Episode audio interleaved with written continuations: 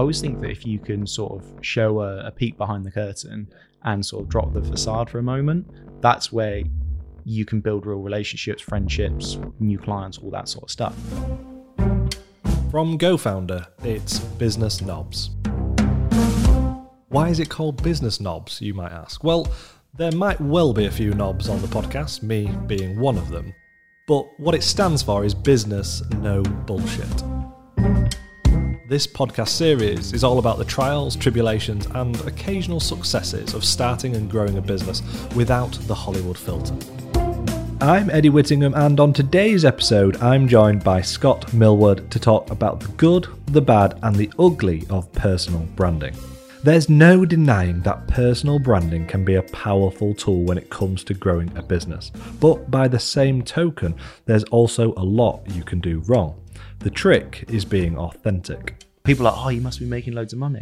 And it's like, the, well, the business has some money. yeah. I don't. Yeah. Like, yes. and and I think that is that is often the misconception is that if your business is growing or or becoming more successful, that you have more money. It's like, well, no, because if you take the cash, you sort of Correct. choke the fire. Scott is the founder of Voir Agency, a Manchester based content marketing agency. He knows firsthand what it's like to build a personal brand, especially as his own personal brand eclipsed the former employer he was working at, prompting Scott to set up his own agency in the first place. My personal branding sort of journey, process, whatever you want to call it, probably started about three years ago. Um, I started creating content um, on the platform in order to drive recruitment leads. Yeah. Um, I just the business was arguing about how to brand itself and how they wanted to be perceived. And whilst they were arguing, I thought I'll just get myself noticed, and it worked. And my personal brand grew quicker than the business brand, and we started diverting leads from me to the business rather than the other way around. And I thought there's something in this. And also, it was a bit before people started realizing that LinkedIn was really a place for for content and now people are realizing that you can create great content on the platform and intertwine content with business with building relationships and yeah i think it's just going to continue to grow Yeah, and it's a it's such a I mean LinkedIn is such a good pr- platform, isn't it, for organic sales, isn't it? Like you definitely where you're going to get the same reach from to an Yeah. audience of potential buyers, it's it's bonkers. yeah and i think that the great thing about it is that you can build an inbound pipeline Yeah. and you can do that over time by building relationships creating consistent content that people engage with. And if you do that people will constantly be asking you questions. More questions the more relationships the more leads the more good stuff that you get. And you know that doesn't stop when you stop with your budget because there is no budget. It's just your consistency to continue doing it. Yeah, it's time is the budget there, isn't it? So you actually, so you were a recruiter working for a recruitment company, and then literally because of your own work, you were just winning all the work. Yeah, so I was marketing director for um, a recruitment business, and um, yeah, we were finding we were getting a lot of relationships, lots of intros and business in in the way that we wanted. And you know, these were quite you know six figure contracts we were trying to win. So I found that you couldn't do sort of a spray and pray digital marketing approach to those sort of things. They're always relationship led. So I didn't really know much about recruitment when I joined the business. Um, so I just thought, well, let's try and build some relationships and then divert the conversation to people who actually know about what this is. Uh, and that's what I did. And I think it's, yeah, it was interesting how it all played out, really. And then that sort of spurred you on to actually set up your own, pre- presumably because you, Yeah. you could literally see, well, you know, I'm I'm earning the business X amount of leads. Yeah. And, why not do it myself? and also, one of the things was that I was a marketer talking about recruitment consistently. Yeah. And I thought if I was a marketer that talked about marketing, that would probably convert better. yeah. Um, and also, um, I think it was a logical step to move into selling a service that I was already delivering for myself. Yes. Um, so when I launched, uh, sort of six months ago, I think it was May, um, people were interested because I'd already had a good few years of track record And, I, of, I of think that's doing when it. I first came across your profile, to be fair. It was probably six months ago. It was one of your early posts about the fact you were starting out. And I think the reason why I was interested by what you were saying was because you were talking about personal branding. You were starting a personal branding company, but you weren't posting shit. and, I, and I say that in the greatest respect because there's a lot of content on LinkedIn under the personal branding umbrella, which is it's just mass clickbait, really. It's sort of the Oleg, Oleg stuff, isn't it? Yeah. Well, I think you know with the Oleg sort of quotes and agree posts and all that sort of stuff, you know that stuff works a lot better if you already have an audience. Yes. Um, I th- the great thing with LinkedIn is that it's, it's a massive leveler. So if you have a thousand followers or fifteen thousand followers, if your content's not good, it will still perform the same. Yeah. So if you create good content, you have a chance for that to push to your second and third degree connections to do well, all that sort of stuff. But if the content's not good, it won't perform well. And it Yeah. doesn't matter how long you've been doing it. So I've just always tried to do the quantity over quality thing. Yeah. Uh, people have always told me to post more, but I just don't have time. You know, running a business or having a having a sort of important job to a degree, like you can't spend three, four hours a day on the platform. It's just not possible for most people. One of the things that you post a lot about is, I guess, the the realities, the harsh realities of sort of starting your own business. Yeah. So what? Why do you do that and not post agree and all that sort of bull- bullshit? Unpopular opinion: the sky is blue. Yeah. Well, I, I think it just comes down to personality. Like I have like three values: honesty, integrity, and creativity. So I try to try and weave those into my content. And you know, sometimes all three of them can get me into trouble where I'll sort of overstep the mark and maybe do Yeah. too much of one side. Um, but in terms of just sort of talking about the things which aren't so great, I've talked extensively about uh, about mental health and anxiety and imposter syndrome and all those sort of things. Um, I posted about it because it's you know it's quite cathartic. It helps you sort of get over the problems. I did a post recently talking about six month reality of running a business, and you know sixty percent of it was pretty tough. Yeah. Um, and you know there's a little bit of success in there, um, but ultimately I think people want relatable content, which you can actually build relationships from. You know, if you if you walk in and say I've got a 10 million EBITDA business, everyone's going to go great, good for you. Yeah. What does that mean? yeah. So don't care. I think what I see, particularly on LinkedIn, is there's almost like two audiences, and you you, you might think I'm talking shit here, so please tell me if I am. But like I see, you've got sort of the mass market audience who lap up the clickbaity stuff, but then you've got, I guess, the sensible audience who would, would respond to the Mhm. to the good content that's going out. Because I think Yeah. a lot of the really good content is made by the smaller creators. And Yeah. unfortunately, the bigger accounts, a lot of them, not all of them, there's some really good big accounts, but a lot of them do post just the, the kind of clickbait crap. I mean, yeah, sometimes. I think with with the smaller accounts, that's the great thing, and I think it's why people are interested in personal branding is because it seems accessible. It's Yeah, like I'm one that's post true. away from Yeah, being yeah. in the market, right? And I think that yeah, it's just actually getting over the hurdle of starting to create content. There's a lot of people who with your with your own feed, the more content you engage with, the more bespoke your feed becomes. And if you don't engage with lots of content and really sort of build relationships, you just get shown influencer led content Yeah. because they think that that's what will keep you on the platform. So you end up sort of seeing a wash of the same sort of stuff. So it's sort of down to you in terms of your own feed as to what you see. The more you engage with, the more that you'll sh- Yeah, they'll you show can- you. And you can mute the shit you don't want to see. You can Of block course. people you really just, you know, to, to like to to harness it into to what you need it to be. I post a like a weekly content roundup, Yeah. most weeks, and it's normally just a tongue in cheek, satirical look on the post. Now the problem I've got is because I interact with loads of those posts. Yeah, yeah. my feed is full of shit. Yeah, yeah. So I've kind of made a rod for my own back now. yeah, I always found that funny when I did post that people hate it Yeah. and they they're engaging. Yeah, I know. They keep seeing my content. You're just gonna see. Yeah, you like- don't like me. Sorry, you're just gonna see more of me now. yeah that's quite fun um, but yeah it's it's a, it's a great leveler the platform it's not about how many followers you have it's about the quality of your content and the relationships you can build from that content so i think it's interesting to everyone i think the people that really get it are the ones that think how can this help my business rather than how can i get views and likes and, and notoriety like i'm a very introverted person i really don't like the spotlight even though we're sat on a podcast here Yeah. today um, Under a spotlight. yeah, exactly. um, but I just want to build a good business uh, Yeah. and help people with their problems.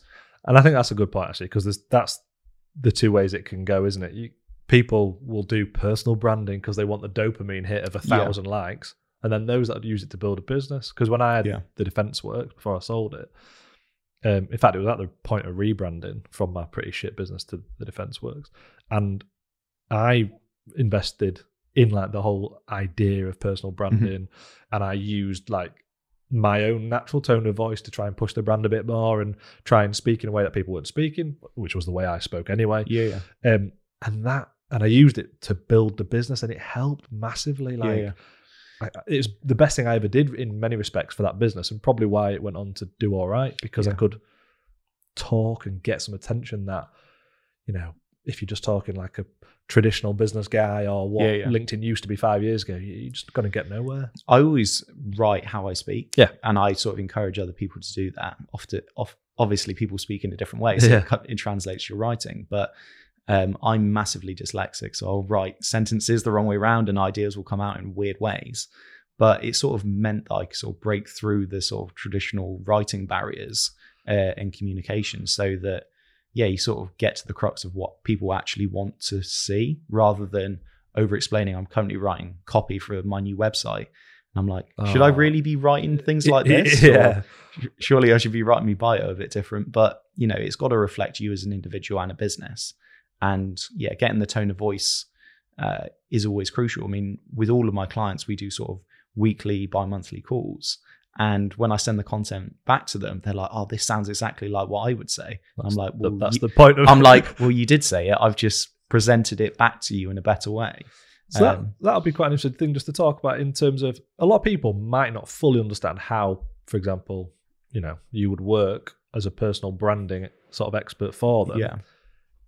It's not writing their content for them per se, is it? That that's No. not what it. I'm, I mean, that's what happens with Oleg, I'm sure. Yeah. Yeah. But you know, what what's your process? How how can you help people? What's Yeah, so I I always because if you ask a business owner, go, "What do you want to talk about?" They'll go, "Oh, I've got nothing to talk about," and they they get all flustered. yeah, I have a call once a week, once every two weeks with all my clients, and we have sort of I call it like a brain dump session. Yeah. and we just chat. You know, I'll be sat there with my Adele songbook, you know, writing down all, Yeah. all their all their new um, new ideas, and it will just be things that they're talking about. I'm like, "How was your week? What's going on in the business? What have you thought about?"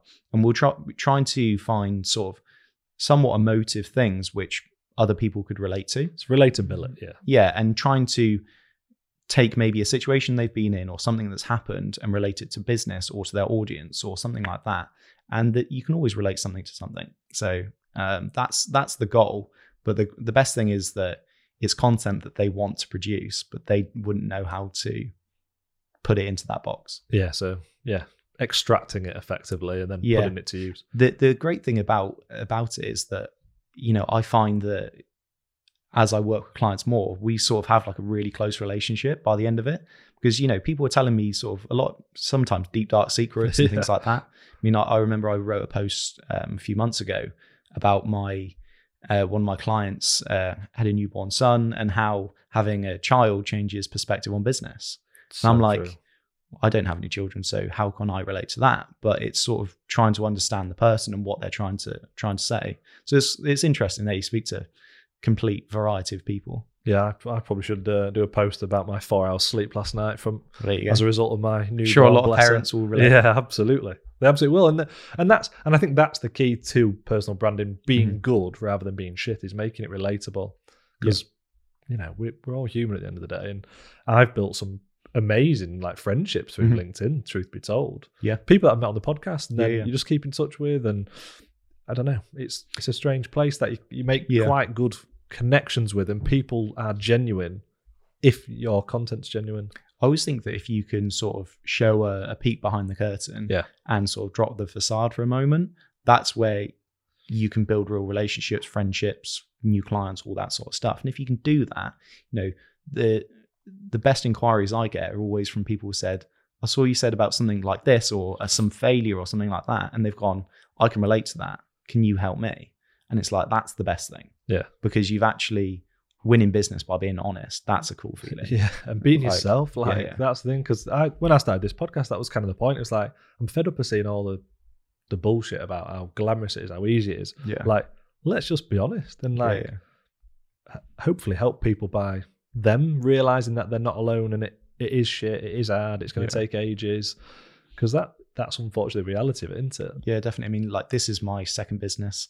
I sort of a semi-successful, semi-failure startup What clothing brand. Oh, clothing brand. yeah. Um, yeah. So I thought if I slap a logo on something and chuck it in a bag to some influencers, I'll so make it. tell me make- about this then. How how did that come about, and what what went well, what what didn't? Obviously, Uh, so I had an idea for a French men's fashion brand because I had an ex-girlfriend who's French, and I saw saw all the fashion there, tenuous It was- link. and it was and it was uh, it was very different to the SikSilk type, you know, eleven degrees stuff that I was seeing at the time. And I thought I could do this. So six months before graduation, I sort of started in sort of a, an enterprise program with my university, and I got a grant which helped me start the business. And I turned down my grad job to go and do it, Oh shit! which was you know a 35k grad job to go and do this. And I was like, okay, this is Pretty this- balls, eh? yeah, well, I It thought is at that stage, though, isn't it? well, it, it seems it, but you know, my perspective was I'm a skint student. If this fails, Yeah, I'll I'm be a skint a- yeah, graduate. yeah, so exactly. I thought,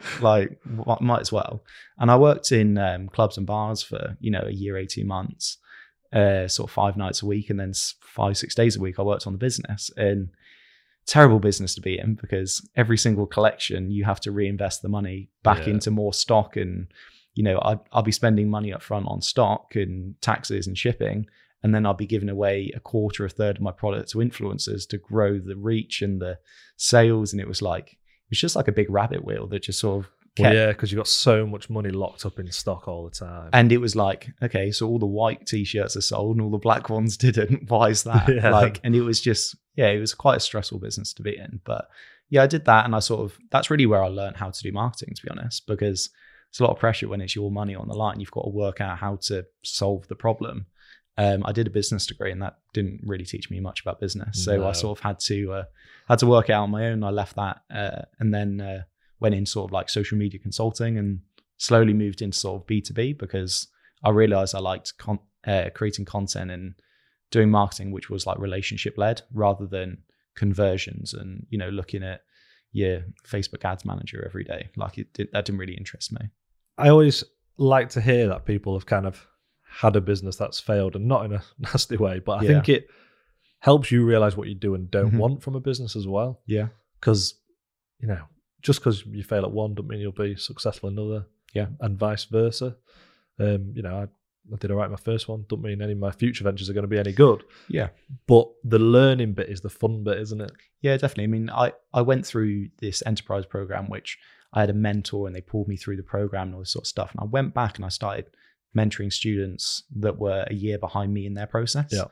And I was saying to them, I was like, would you do this idea for free for a year, 18 months, no income? And if it was a complete failure, keep doing it for another, Another six, two, three years. Six, yeah. two months, whatever. And they're like, uh, no. And I'm like, well, don't start then. Yeah. Because it, it's just like that. Um, I mean, that's think- really good advice. and you know, I told I think it's all about ninety percent of people not to try their idea because the, it was just an idea and it was on a whim. And I was like, you can't you if you don't believe in it. I see so much. of that, and that, and it makes me a bit sad because you see them that and they've actually got like an idea that actually could work, Yeah, yeah, but they're not actually that committed to it. yeah. And, and It I- could work, but it won't work because they won't work Correct. to the degree. so actually, if someone else had that idea, it might work. yeah, yeah, But like, because I look back and I think, shit, when I was building the defence works, like I was all in, Yeah. like all in, time wise, financially didn't have a choice really because back was against the wall, and it was like I had to make it work, and Yeah. that's very very different proposition to someone who's got I've got this idea right, and it's like yeah, you're not committed, and I I always like you know people say oh maybe you know save up six months salary before leaving your job and then start it or whatever, and it's almost like you need that pressure sometimes to actually agree. to actually take the jump. So, you know, I've I've mentioned this before, but I got made redundant from my job after being on, you know, furlough, flexi furlough, all that sort of stuff. And it was like, I've got two choices now. I can either go and get another job, which can be pretty tough during COVID and furlough periods and all that sort of stuff, or I can just start the business that I wanted to start for a long time, but I haven't because it's difficult to leave, you know, uh, a, a good pay, a good Yeah. paycheck and a you know a safe career Very. to go and start something which you have no idea whether will work. And sometimes you just need, you know, you know the phrase. It's like a life happening for you, Yeah, yeah. and it's like, yeah, it's frustrating. I think But- I had a similar moment with the defence works. And it was kind of, um, I knew I didn't want to be in law anymore. I applied on a whim to join an accelerator program, which was the NatWest one. yeah, Um, and I got accepted, and it was over a weekend. I, I think I've mentioned this on the podcast before, so apologies to anyone who's already heard this. But I had a very quick decision to make. Hmm. I, I think I had the weekend to make the decision effectively because I had like however many, weeks or months notice period to give in. But it kind of forced my hand a bit because Yeah. I was kind of like, well, I'm getting some office space, I'm getting a bit of mentoring, which at the time obviously felt like a Yeah, yeah. huge, huge deal yeah, yeah, and was a huge deal. Um, so I'm not going to get this opportunity again. So Yeah. either I suck it up and I carry on in, as a lawyer for the rest of my life and moan about it, yeah. yeah. or I fucking do it. Yeah. I I always like the phrase it's talking where you, you say I'd rather fail at the thing that I want to succeed at than succeed at the thing I don't want to Yeah. succeed at. And I think that you know it's good advice because you can sort of pursue careers and be successful in a career that you don't actually want. To, you don't really want. You want obviously the money. I get that, but you don't chase. You know the worst thing is regret not trying the thing that you want. Like I've got a failed fashion brand. It was great. I really enjoyed it. Yeah, and it- Do you know what I mean? Yeah, But you like- had fun doing it, and you probably also learned so much that now helps you. And that's the thing. Yeah, it's, yeah. it's I could, I could have taken a grad job and it would have been fine, but I'd been I'd have had a scratch that I didn't itch, yeah. and that and would you been, well, and, and also you might have been starting that fashion brand now, yeah, that's very and then you'd have been however many years behind as be- well. Been behind the curve. I was, Yeah, yeah, true. I think. I was about eighteen months behind the curve then. Anyway. yeah, that's the danger. but yeah um yeah like obviously timing and stuff has a lot to do with it but i think um you know i'm fortunate position i don't have kids and sort of like family and stuff like that yet so you can sort of take sort of perceived bigger risks Agreed, and and I think it there's different points in your life when it becomes harder, Yeah. and easier. And and I started my business when I didn't have kids, and it, yeah you know, bloody hell, could I do it now? I've got two kids now. yeah Could I do it now? Maybe, but it's a lot harder. Like getting out of the house in the morning Yeah. now is a genuine mission, like Yeah. a genuine mission. Whereas back then, I could be like to my missus, right, I'm off. I've got to get into the office for half six, yeah, and yeah. I just you know get in and get my head down. Yeah. Whereas you know other priorities now, so it does definitely there are times in life when it's easier. Yeah, and I think that you know there's a lack of context and empathy towards entrepreneurship in that not everyone can just quit their job and go No, and start that business that they want to do because you know people have mortgages and bills and all that sort of stuff, and like we all do. But you know sometimes you just got to sort of look at the bigger picture as to what's possible. Maybe if you can't do it today, maybe in 18 months' time, save up that money and do what you need to do, and then you can do it. But And then sometimes though that leads into that thing we mentioned earlier about actually the commitment to it though, because people say they're going to do those things, but actually deep down they're not really committed. Like you've got a, you've got a nice car and it's like, well, get rid of that. You Yeah. don't need that. You can save yourself three hundred quid a month there, yeah, yeah. and that's a lot of money when you're starting out. Oh yeah. Um, so my last six months uh, starting the business has been like so humbling. Yeah. like I didn't have any money before I had money, and now I don't have any money. Again. and um, like my, you know, I, you thought you were poor before. Yeah. yeah, yeah. um, like like as long as my bills get paid, Correct. I'm pretty happy. Um, I don't, you don't. I I- don't. I don't need lunches at the Ivy and designer clothes. It doesn't really make my I- life any better. I think people would be surprised at how little they need. Yeah. We, um, my wife and I, so my wife's a teacher. Mhm. When we quit, or when I quit my job and started the business, we just lived solely off her wage. Like Yeah. teacher's wage is not massive. I Yeah, think yeah. she was on 29 at the time or something like that. Yeah. So decent wage, but it's not Yeah, yeah, like for two people. We had a mortgage at that time as well. yeah, So I think we had like a 200 grand mortgage. So it's like we weren't without yeah, money problems, but we just were like extremely frugal. We yeah. we bought a house, we couldn't really afford to do it up. We had fucking newspapers up at the windows because we Yeah. couldn't afford curtains. We had, and I think we had newspaper up at the windows for nearly six months. It was like a Yeah. joke. Um, but we weren't asked because we we could just get by Yeah, on yeah. the salary. and It could pay the mortgage, it could pay the bills. We had a car that Yeah, just yeah. kept surviving enough, and you know the repair could- bills You couldn't get rid of it. yeah, the, the repair bills were only ever like Yeah. 80, 90, 100 pounds, so we could just kind of get by. yeah, Um, but I don't know how many people are actually willing to do that. yeah. Is a reality. Yeah, so like when I start, so when I left my job and started the business, you know, my take home pay probably went down 40, 50, 60%, something like that. And the f- launch of my business in the first three months was like really successful. Like everyone wanted to work for me. I was like, wow, what do I do now? Yeah. People are like, oh, you must be making loads of money. And it's like, well, the business has some money. yeah. I don't. Yeah. Like, Yes. and and I think that is that is often the misconception is that if your business is growing or or becoming more successful, that you have more money. It's like, well, no, because if you take the cash, you sort of Correct. choke the fire and you can't you can't grow how you want to. So, you know, I'm quite happy to earn, you know, 18 grand a year or whatever it is to Yeah, you're betting on your future effectively. yeah, exactly. And you know, for me, having another 20, 30 grand a year isn't really gonna, you know, make pay for another holiday and a few more things, but it doesn't really change my life. I think sometimes that's the differentiator between those who are like maybe super committed to it. Sometimes you need to take money out of the business because of your personal Yeah. financial. Of course you do.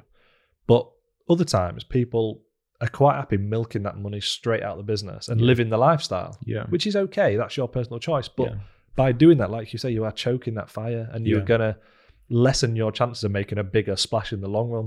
Well, I think I think people when they start, especially service businesses, make a decision as to whether it's a lifestyle business or whether it's you know a scale and grow business. Because you know you could, you know, I'm going from this is a job to well, it's a well paid job, or to now we can try and make this business. Um, because you can quite happily stay in a well paid job scenario, you know. Coffees on the company card and all that sort of stuff, and have a really good lifestyle with it. And Yeah. you know that's fine, and a lot of people do that. But if you want to scale and grow it, employ people. And I don't, I don't know about you, but the, the decision making process is an interesting one because I remember like first hire, second hire, third hire. Every time I got to the point where I was like, I think we could hire here. Yeah. It was a case of looking at the books and going, right, you know, there's 20, 30 grand there. Yeah. I could. Obviously, it wasn't there, but it was coming in the pipeline. Yeah. Yeah. I could take that money out and have a great holiday Yeah. or do what, you know, do something with it's, it. it's betting on the future, isn't it? Of course That it it's going Or I to be a good investment. Yeah, I could leave that money and hire someone and take the team to six of us or seven of us or eight of us. And Hmm.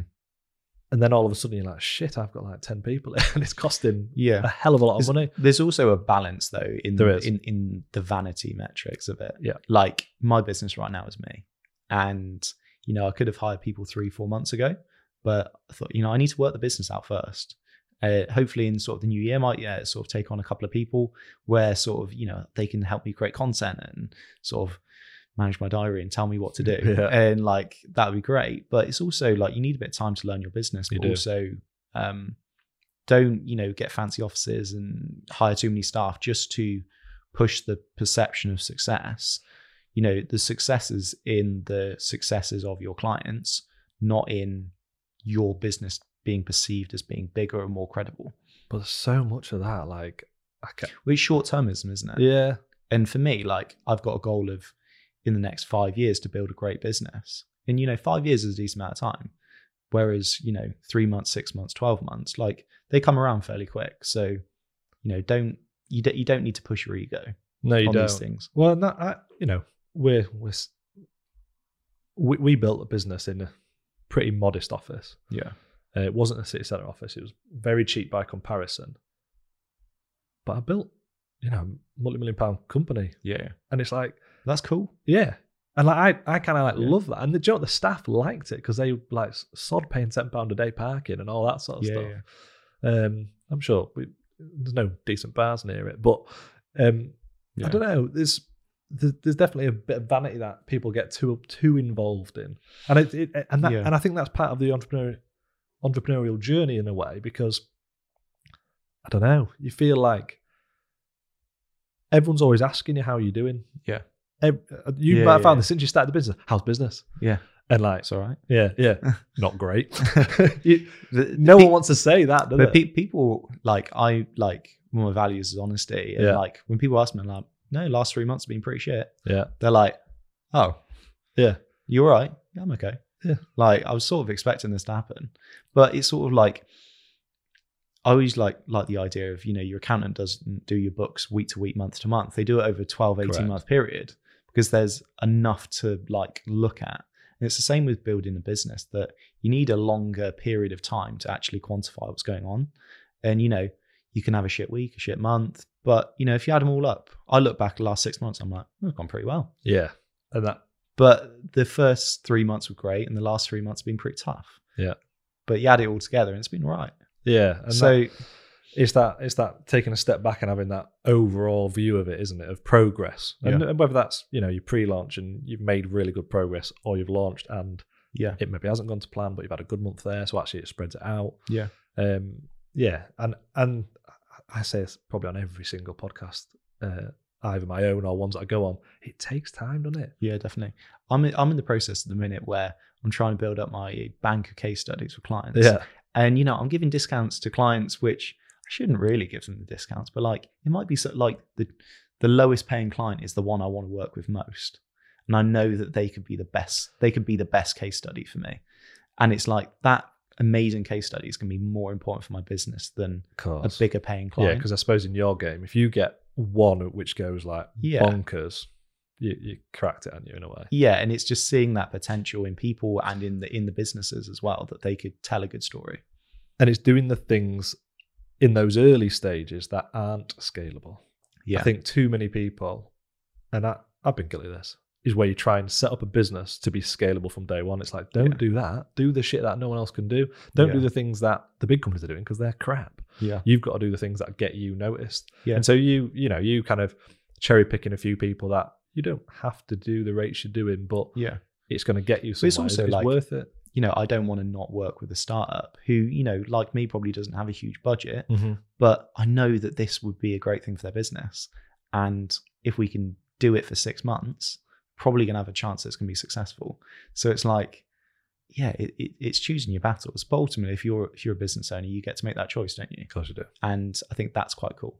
And it's also your choice to turn down business. I've turned down quite a lot of business from people who have come in and said, right, so we want to do branding for three months. We want to pay you stupid amount of money, but we want this much, you know, what's the ROI on this? And it's like, we don't build brand over six weeks, do you? No. You know, it takes time. Like, Well, and, Mm. and that'd be annoying, wouldn't it? Because they're going to give you the money, which is great. yeah, which we all great. like, fi- yeah, we all Yeah. like some money, but then they're going to come back in six months or three months and complain to you and say it hasn't worked. Yeah, and so I just can't. I just can't deal with that. I don't like the confrontation. I don't like the stress and pressure of it all.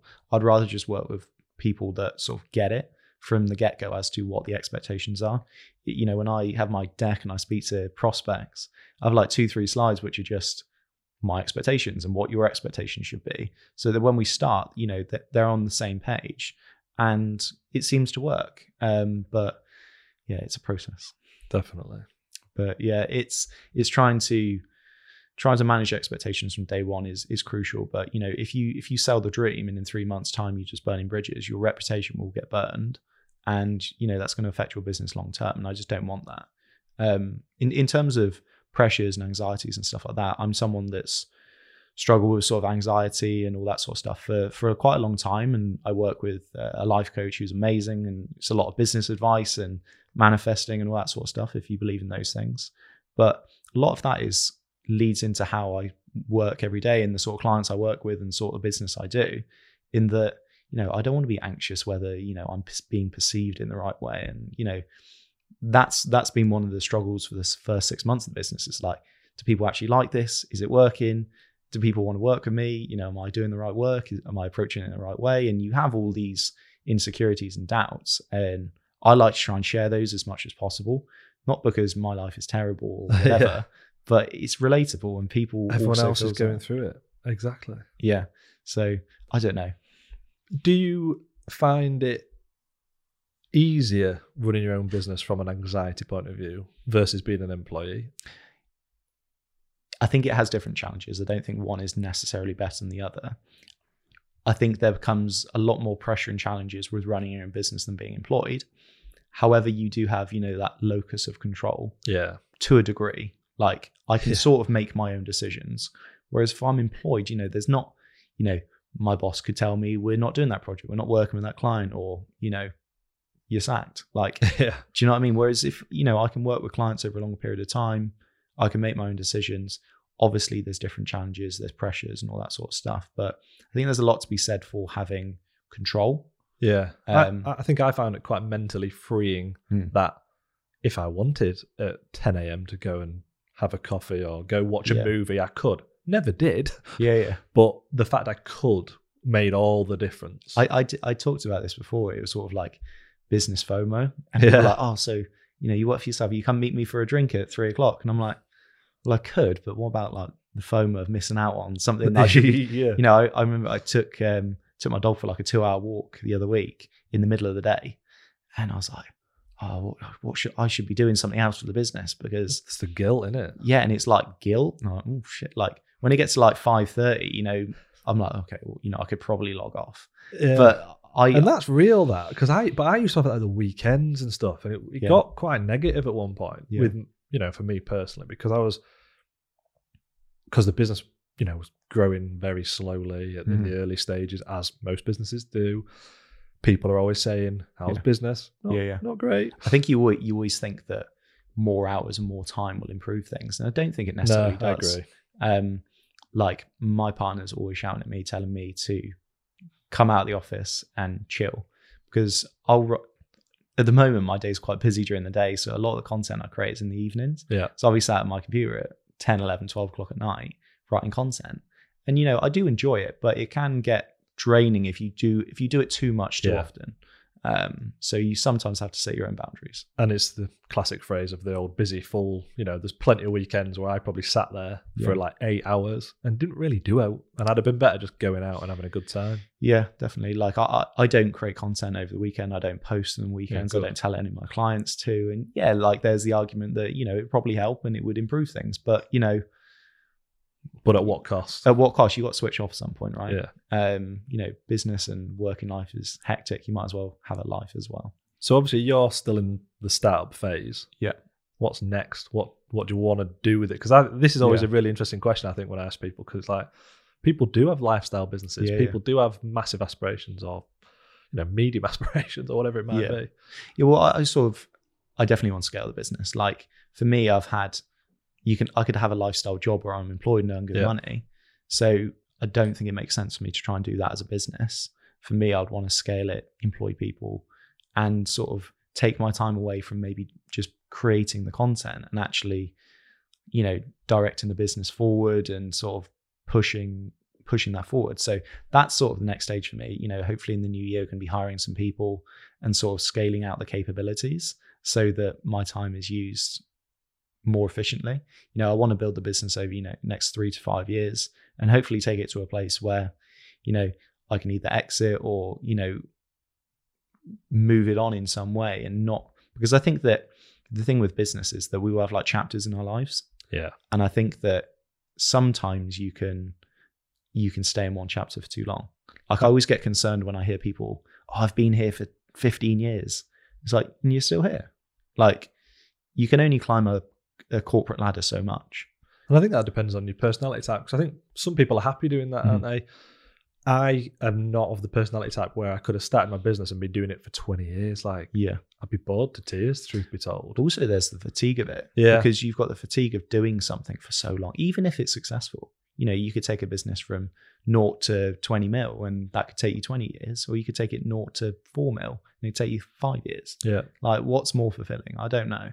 Like it's it's for the individual to decide. But yeah, you can get pretty drawn out and drained running a business for a long, long time. I agree. And I think that's what made me kind of change my attitude towards scaling a business because I'd started out and it was a service based business originally. And it, I think I really struggled with the idea of like, oh, right. I was super excited about starting a business. Yeah. Now I've started a business. I Yeah. don't really know what I want to do. Like, Yeah, do. I want to do this forever? Like, yeah, this is better than a job, but it is, I've just made a job. Yeah. That's all I've you've done. created your own. Um, so it's kind of like, well, I don't- I don't know where I want to go next, and that that's when I started to look at making it scalable. Yeah. Um, and I, and I really enjoyed that journey from a Yeah. lifestyle to that scalable. I think that's business. that's the fun bit is sort of building the foundations to create a job for other people and to create an environment where other people can do well and create a business which provides a great service that you don't necessarily have to be providing that all day. Maybe just overlooking it, making sure the client's happy, making Yeah. sure the business is going in the right direction. There's excitement in doing that. Whereas a bit a, a job won't give you that same fulfillment. no, and I think I, I always I got a lot out of you know seeing people progress in the in their jobs Yeah. and taking on a slightly different role to the day to day kind of I guess the admin that I had done when I first started, that made a Yeah. big difference to my own kind of happiness and where I wanted it to get to as well. Yeah, well, like the gr- greatest fulfillment is in helping other people, right? That's why ph- philanthropy is so popular because rich people like to give their money away because it makes them feel good. Like, obviously, helping the causes is great, but that's really why they do it. And Yeah. and I think that managing people and building teams and all that sort of stuff, the reason why people want to be managers and all that sort of stuff, because oh, deep down they want to help people in their careers. You know, I don't I don't think that all managers are bad people. They want to help people in their careers and sort of make them better people. You know, I'm excited to sort of employ people and sort of help them in their careers because especially in the space I'm in with personal and business branding, I know that if someone will work for me, like I'm going to help them in their career Yeah, massively. because I'm going to put them on, help put them on the map and help them work out how to explain their own stories. Like I see a lot of people on LinkedIn who are like students and um, young people starting out as grads, and I'm like, just talk about what's going on with you Yeah. because that's so relatable. No one talks about it. If you're 55 and a successful white male, like it's not really that relatable.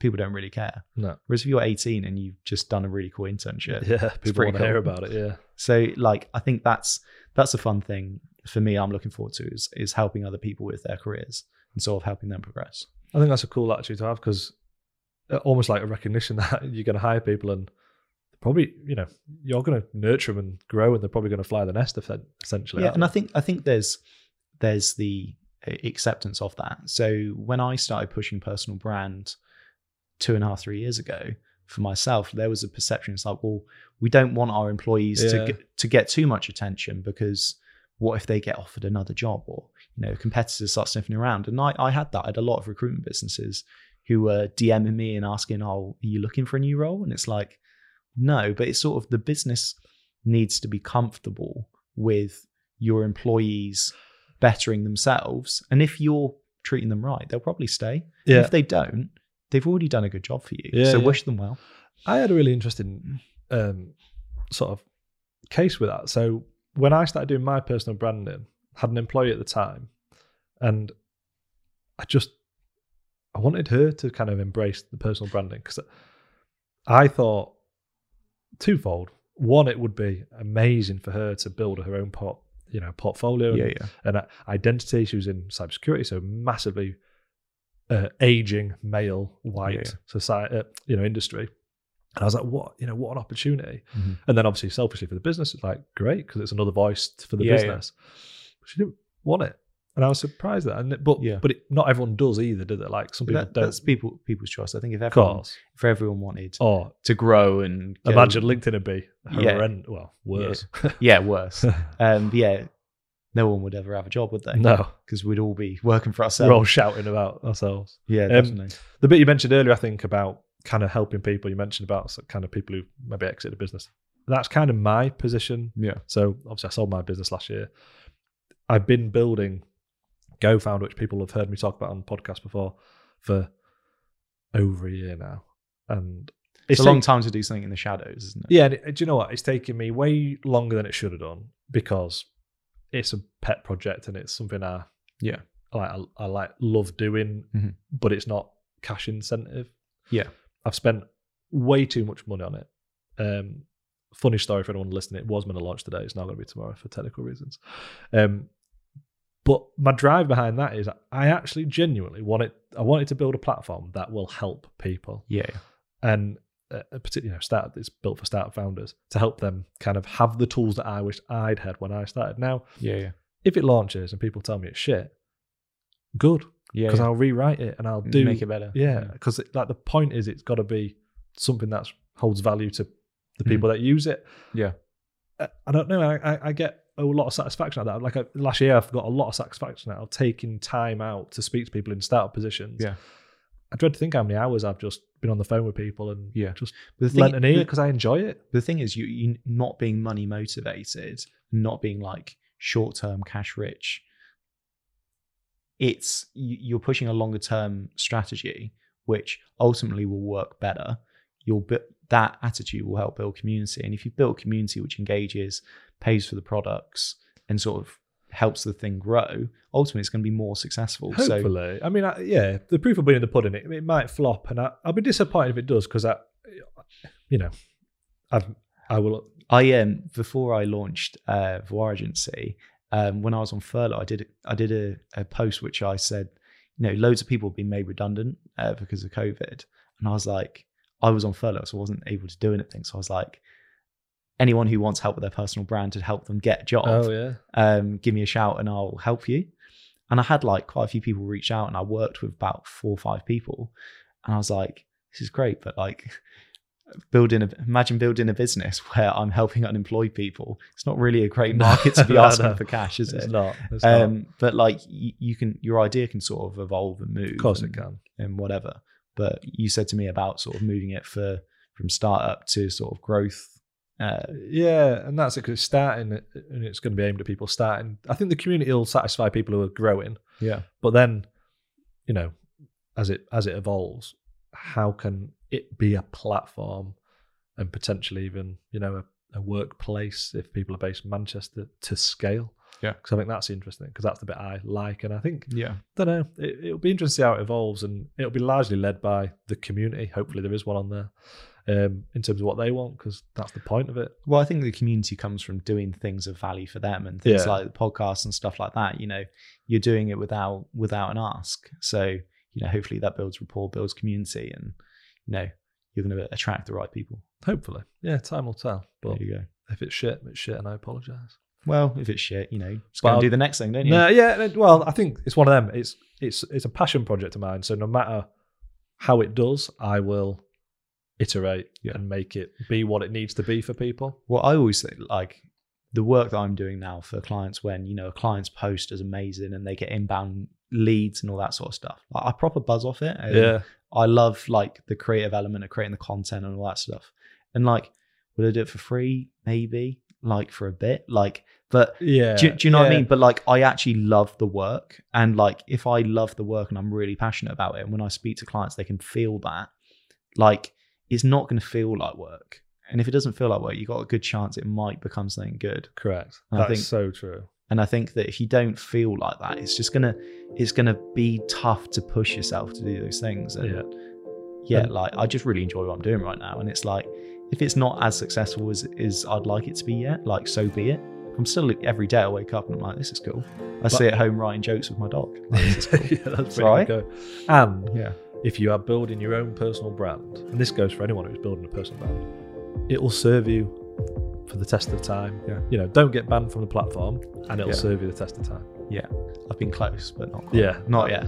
I've been, uh, yeah, banned for 24 hours, but they'll let me back in. So There you go. I'll try and behave now. Sorry. That's Scott Millward, founder of Voir Agency. Personal branding can be a powerful tool for people when growing a startup. We live in an age where, more than ever, people want to connect with people. By utilizing personal branding, startups can build following, communities, and ultimately drive both credibility and revenue. Thanks for listening to this episode. Please do remember to subscribe and, of course, please do leave us a review wherever you get your podcast. It really does help. You can join GoFounder, our community of startup founders, completely for free over at gofounder.com. A special thanks to Scott and, of course, to you for listening to Business Knobs from GoFounder.